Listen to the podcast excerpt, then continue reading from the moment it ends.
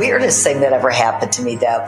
I was writing a book that took place in Saratoga, New York, and I was up there doing some research, and there was a pivotal character I just could not fully get in my mind.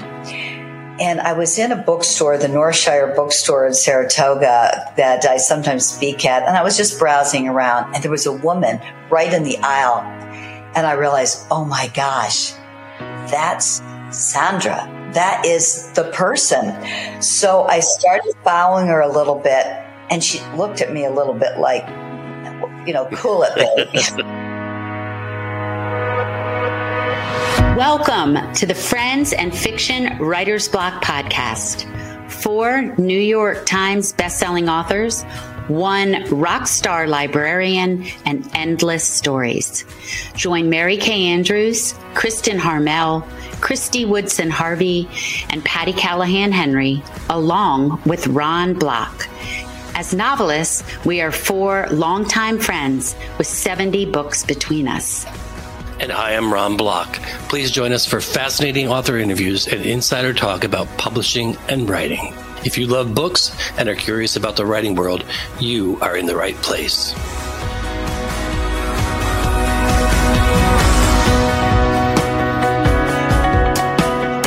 Do you love a twisty psychological thriller? How about a book that keeps you on the edge of your seat? Stay tuned for this episode of the Friends and Fiction Writers Block podcast. We have a great guest for you. Kate White is here, and she is the New York Times bestselling author of 16 novels of suspense, eight standalone psychological thrillers, including The Second Husband, which is just out. And there's also eight Bailey Weggins mysteries. For 14 years, Kate served as the editor in chief of Cosmopolitan, which under her became the most successful magazine in single copy sales in the U.S. And I can't wait to talk to her about all of that. ha. Though she loved her magazine career, she decided to leave nine years ago to concentrate full time on another passion, which was writing suspense fiction. And for readers, we're kind of glad she did. She's been nominated for many awards in her media career, including an International Thriller Writers Award. And her first mystery, If Looks Could Kill, was a Kelly Ripa book club pick and number one bestseller on Amazon. She has been published in countries around the world. Welcome to the podcast, Kate. Oh, thank you, Ron. So great to be here. I'm so excited to talk about this book too because I just finished it a few days ago and I was like, ah, it was loved it. But I have to just before we go out of the gate, I want to just give you kudos for your Real Housewives reference in the book. Just, it was such a great oh, surprise, oh, yeah. and I'm such a fan to see this, oh, especially that particular one. yeah, the shows we love to hate, right? Yes, yes, and don't miss a single episode. So, especially that that especially that one you referenced. So, but I won't give anything away. Hopefully. So anyway, if I wasn't a fan of yours already, that totally clinched it. But let's oh, start out by talking about the new book. Can you tell everybody what The Second Husband is about? Sure. And but by the way, Ron, it comes out June 28th. I wish it was coming out a little earlier in June, but you know, publishing sometimes has certain algorithms that authors have difficulty figuring yes. out But uh-huh. it's, it's a story of a woman named Emma Hawk, who is a trend forecaster and researcher, and she's on her second marriage to this great guy named Tom, and they're living in Westport. And she gets a knock on the door one day, and it is the police coming to open, reopen an investigation into the murder of her first husband. And that was only 26 months ago. So it's, she is a little bit vulnerable. It's like she remarried pretty quickly. They never found the killer. And so this whole thing throws her life into turmoil. And she starts asking a lot of questions. And I think the reader would ask a lot of questions too about, you know, who is Emma? Who is Tom, the new man she's married to? And what, you know, what's really going on?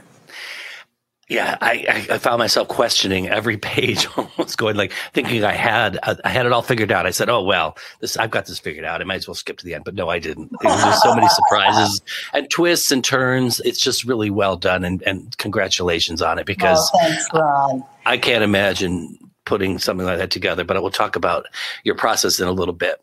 Where did the original idea for the book come from? Do you know, I was trying to think of it the other day because someone asked me, and there's a moment where I do know. And then as you start building, sometimes I lose the thread. Like I, I think I started thinking about the idea of someone remarrying kind of quickly. And then I, I do what so many authors do. You start playing with what if, you know, what if this happens? What if that happens?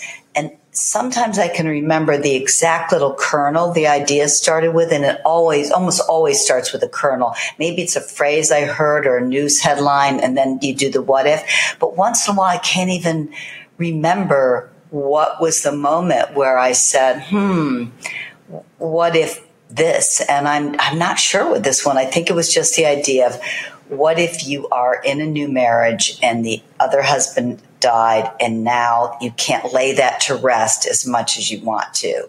Correct. Oh, yes, yes, yes. So uh, let's talk a little bit more about Emma. I, I, actually thought that the trend forecaster was something kind of new for me. Can you talk a little bit about uh, weaving that into the story and, and also about Emma, where she comes from, who she is? Well, the, the trend forecasting stuff was really interesting for me to include. In my series, the Bailey Weggins series, Bailey is a true crime writer for magazines. And I had that long career you mentioned in magazines. And I actually had someone who worked for me at Cosmo who did our true crime pieces who could have been Bailey Weggins. And though she started after I started writing the books, but with the standalones, I've tried to give the main character a job that I'm fairly familiar with, so it has some verisimilitude. Because I once read a book about an editor in chief, and, and the author got it so wrong. I thought, I, I don't want to make that kind of mistake because I think it does help if you feel it's real. And when I ran Cosmo, I used trend forecasters, I used researchers, and I did a lot of research myself. So I borrowed from that. And it's really kind of fascinating. Look, we know, Ron, no one can predict the future, but there are certain things that forecasters use. And one of my favorite that I that I mentioned in the book is something called the rule of three. Yes. And I found this so helpful for my personal life too. If, uh, and Emma mentions the rule of three in the book to someone. If something happens once, chance. If it happens twice, it's um, curiosity, you know, kind of like, hmm, why did that happen again? Or maybe coincidence. But once something happens three times, a trend forecaster would say, I, I, should pay attention to that.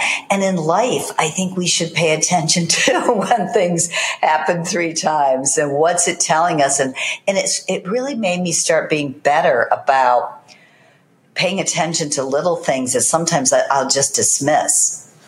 And, in terms of Emma herself, I was interested in somebody who was a pretty together person and had married someone the first time. And you find this out pretty quickly that on paper he seemed great. He was kind of the kind of guy she always thought she would marry. But once he switched jobs and started into a much high pressure job, he turned into someone very moody and difficult and, and very unpleasant. And so it was like she she suddenly was married to someone she didn't know. And I, I, actually dated somebody like that once who, once he switched jobs and got into a high powered thing, he, he became like a, maybe not a different person. Maybe he was already always that way, but it really triggered something very unlikable in him. And so I, I, I borrowed that to use for her first husband.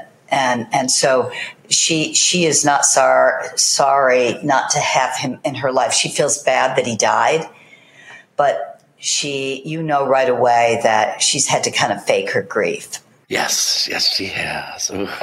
And it's it's so real too. Like it's not you, you, know a lot of people might think it's best to paint a rosy picture and and she's so great, but it adds a whole level of emotional upheaval to the book. I think that makes you kind of connect with Emma.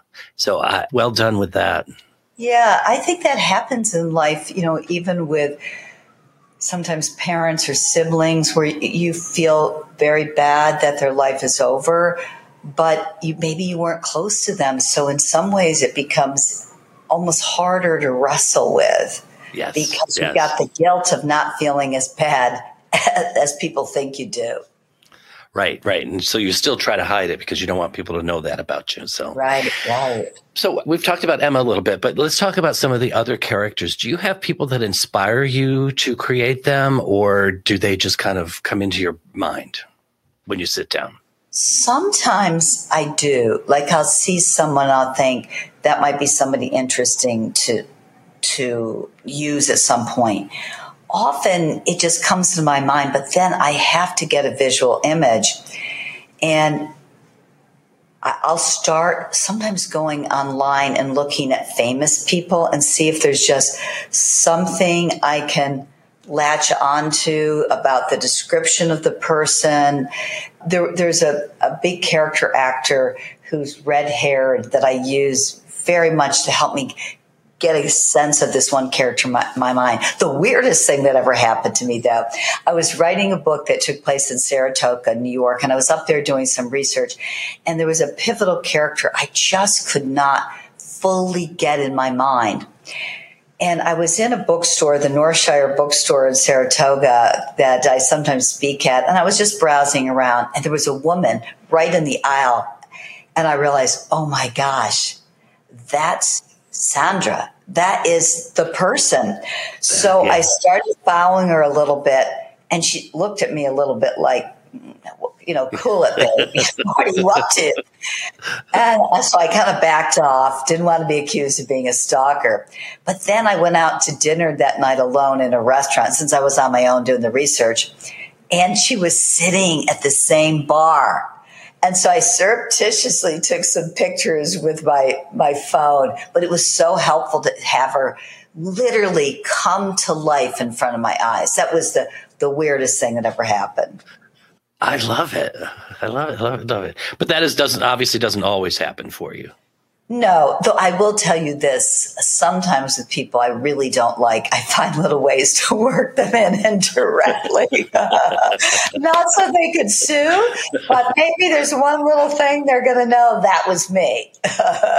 yes, yes. Well, do they? Does anyone ever like question if this is might be a little bit about them or? A couple people have questioned because it's the same name first name, but they've been totally wrong. I, mean, I wouldn't be that obvious. Right. okay. So, how do you pull it all together? Because a book like this, it has so many layers and so many angles that somehow have to not only point to what's going to happen at the end, but also distract. So in my brain, it's like this this big map of yarn that goes to all these different points on a bulletin yeah. board. But but how do you pull this all together? It feels like that sometimes. It's as somebody once called it. It's kind of like spinning plates.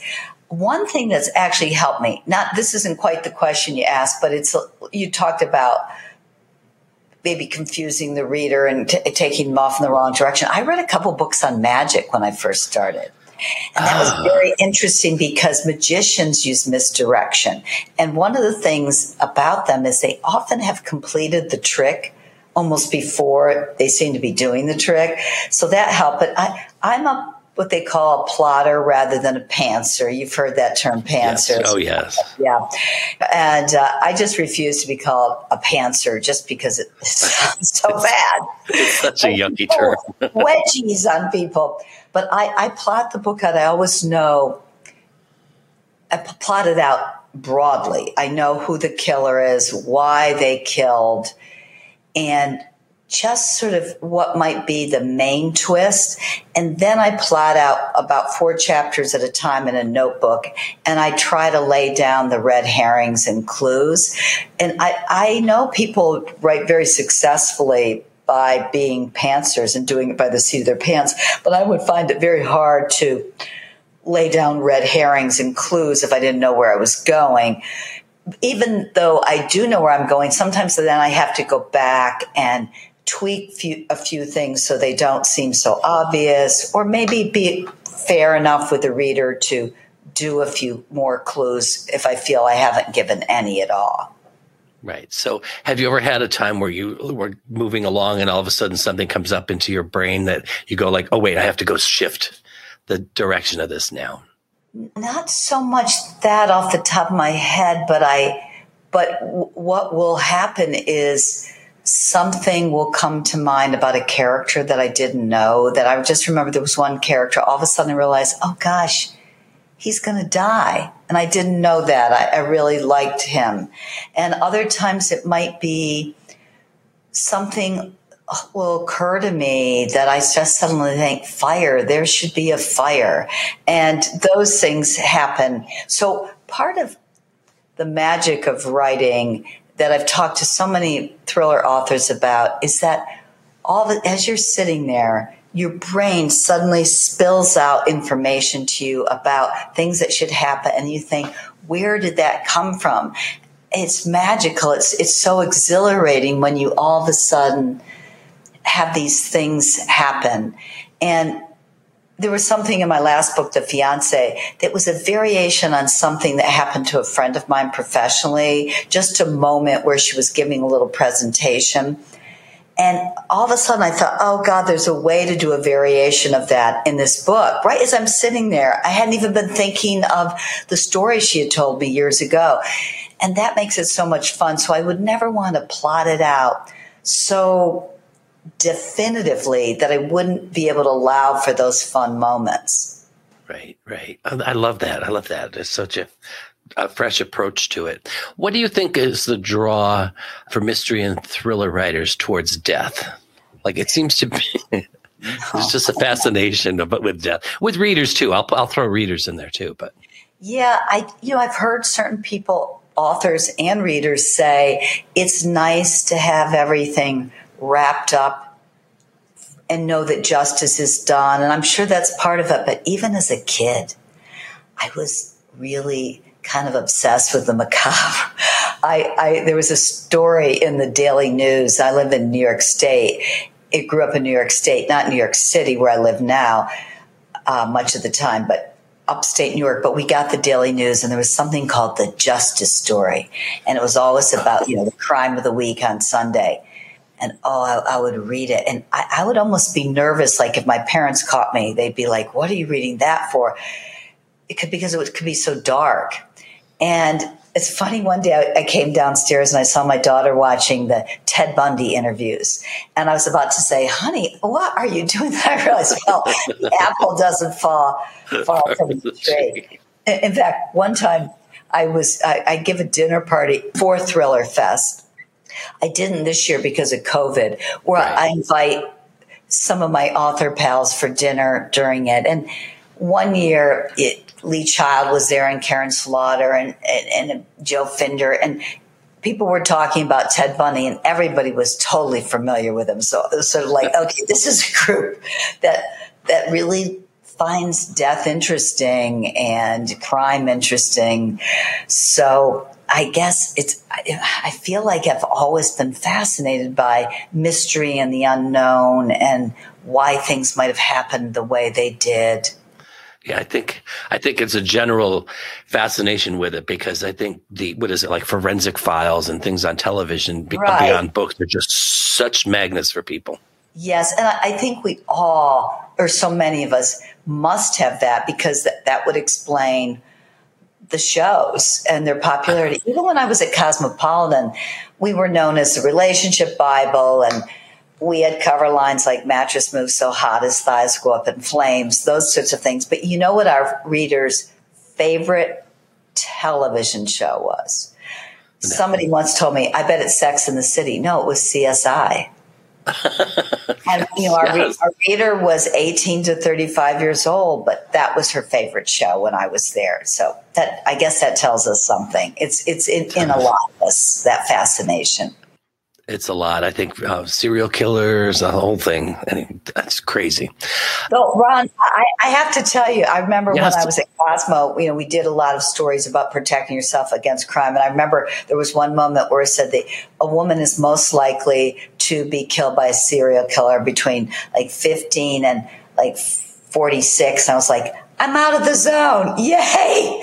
I was alone in that zone. I'm free. That's awesome. So let's talk about Cosmo. What what was it like to work there, and, and what were some of the the highlights of your career with them?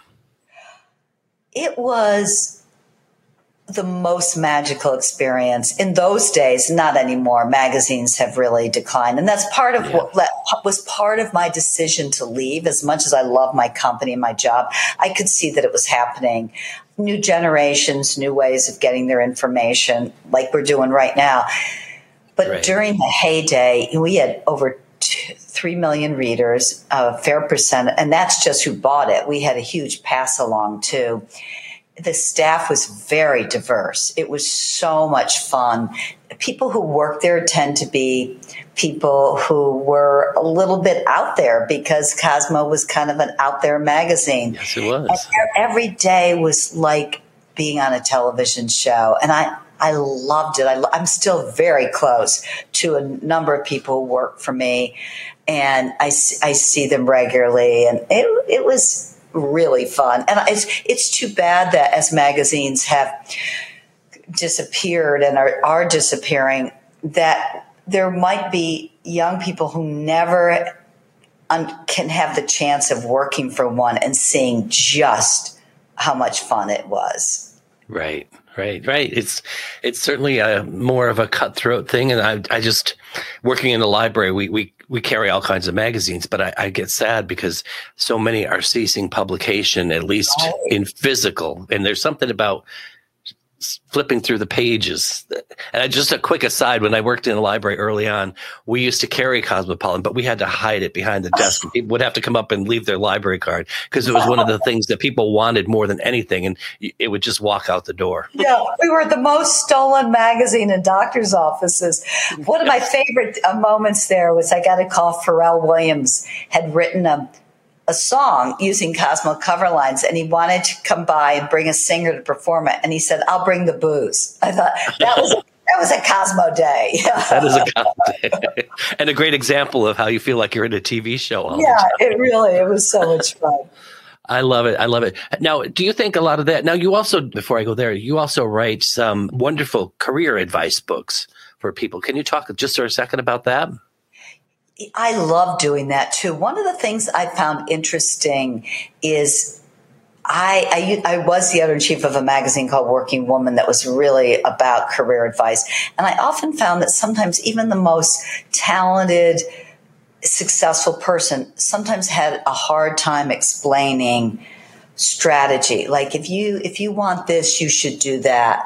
And for whatever reason i felt pretty good at that. And i, I wrote a book back in the 90s called why good girls don't get ahead but gutsy girls do that was very pivotal then and uh, big big success. And then I, I wrote another book uh, which i think probably still holds up called i shouldn't be telling you this uh, with great career advice.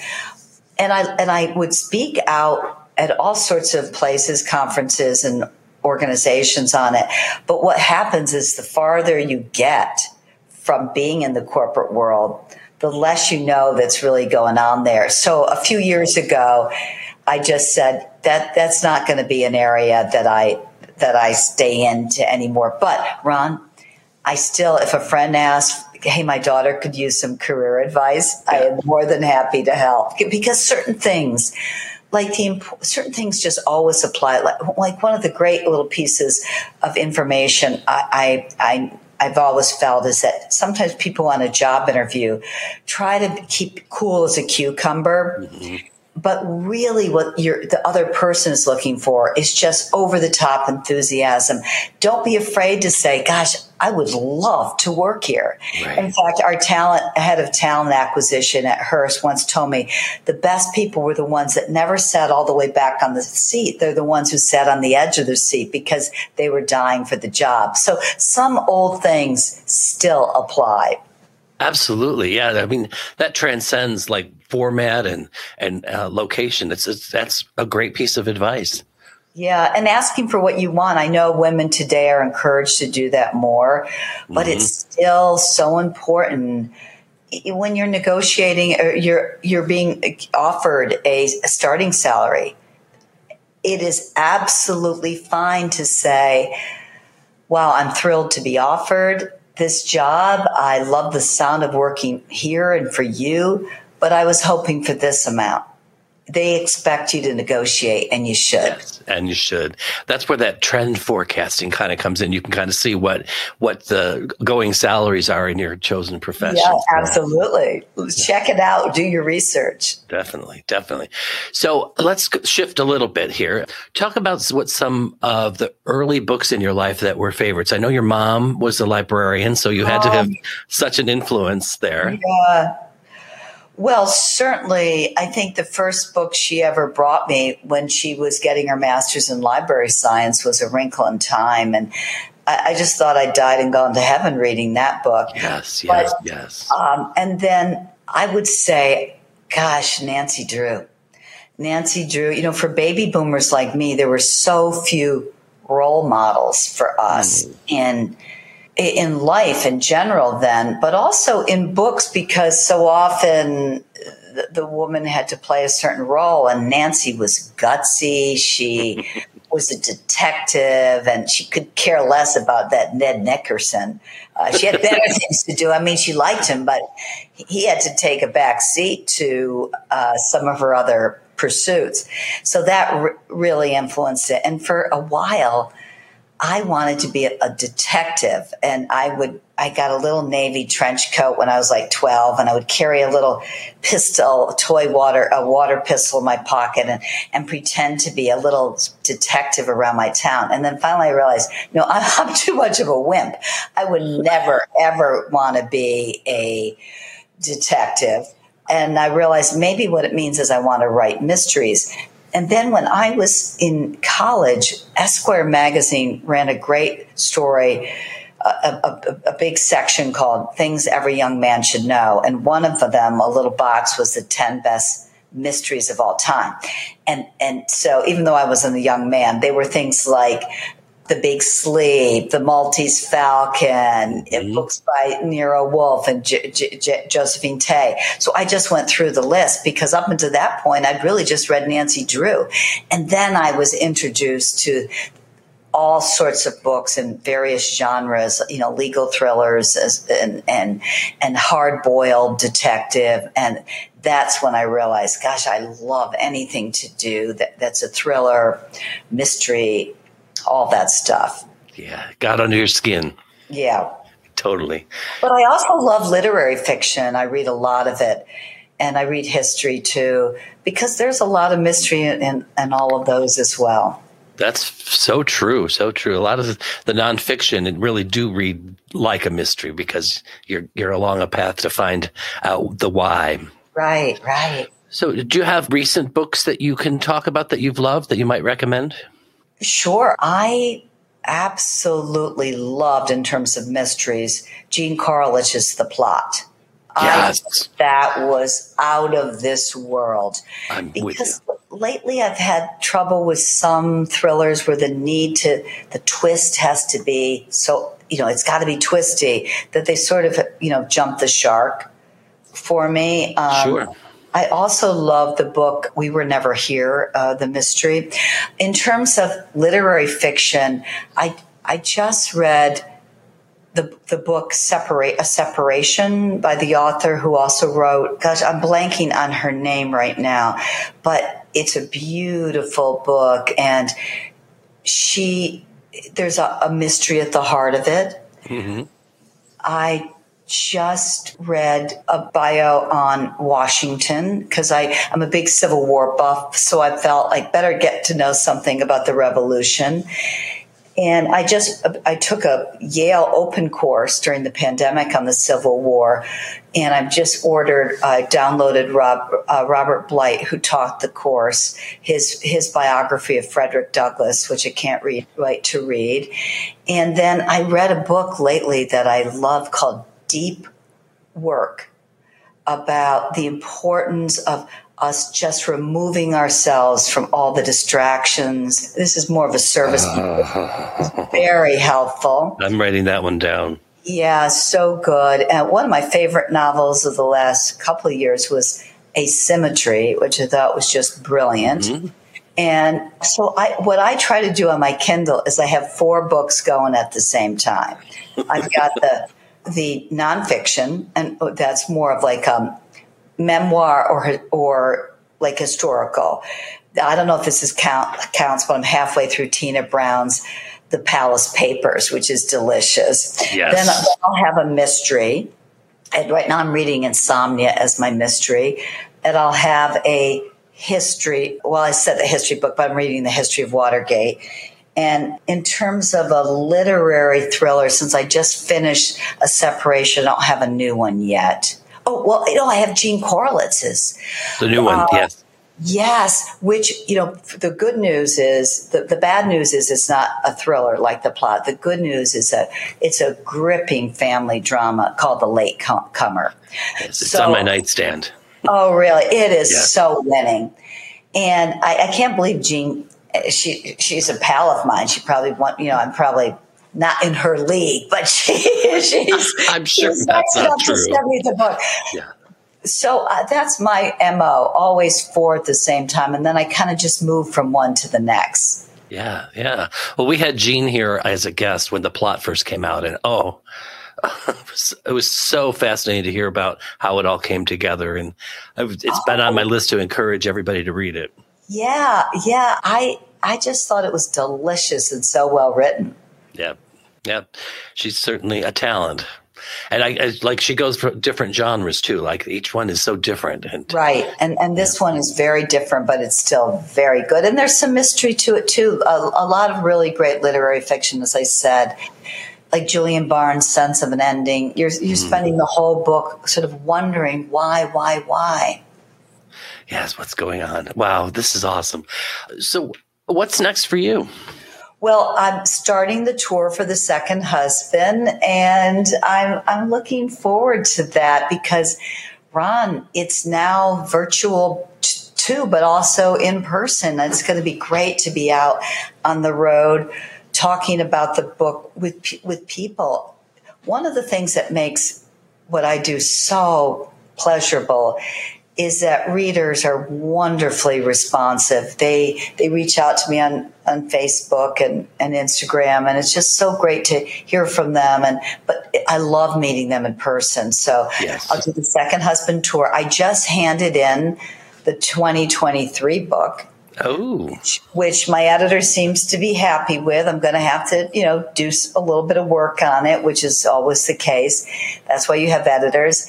Right. And then at the same time, I've got to start the one for 2024, which, so this is always the weirdest period for me. It's sort of the perfect storm because I, I need to be thinking about the next book before I start writing it because I need more than a year to write it. Oh, I need sure. a few months of thinking about it. So I'm still I'm thinking about the new one while I'm finishing the next one. And that's crazy. And then planning for tour on top of all that. Yeah. yeah. yes, people think it's such a glamorous life, but boy, what I've heard is it's, it's um it's it's a love that everybody has to meet their readers, but it's a lot of work that goes into all of this. To me, the only work is when you fly someplace and the plane is late or there's no plane going home. the actual yeah. experience of being in a library or bookstore, I find it ex- exhilarating. I really do to to meet readers and and people who take the time to come out and say hi to you. That that's so gratifying and.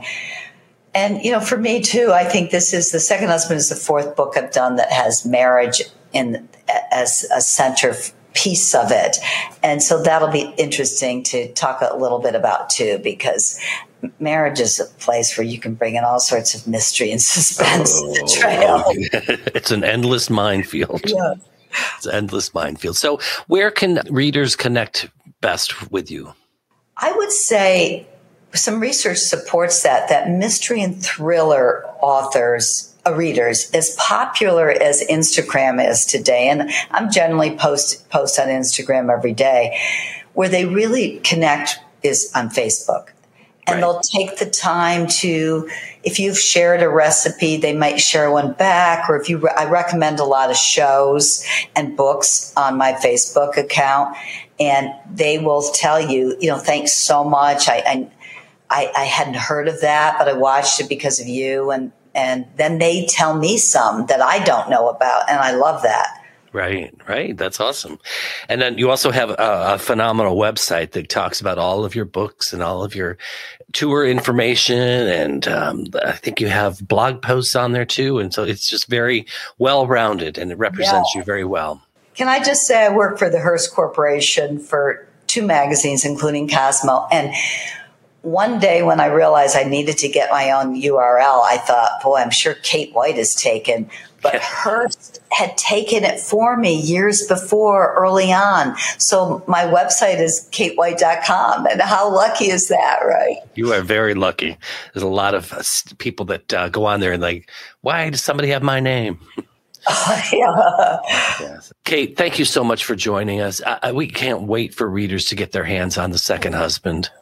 Oh, Ron, thanks so much. It was such a pleasure. And I, I so appreciate all you do for authors. Thank you. Oh my God, it's it's absolutely my pleasure. And it, like writing, I think it's a labor of love. Good. Well, we're both in our labors of love. Yes, we are. Yes, we are. Yes. And thank you all once again for tuning in. We hope that you enjoy these peeks into storytelling and writers and that you'll share this with a friend. See you next week.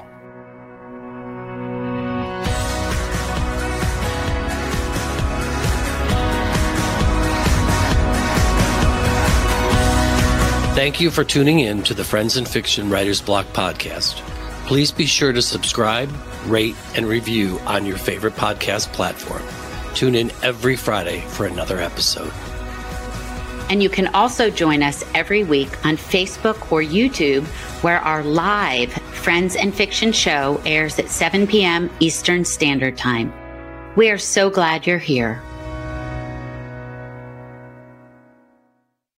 Produced by Audavita Studios. Connect your voice to the world.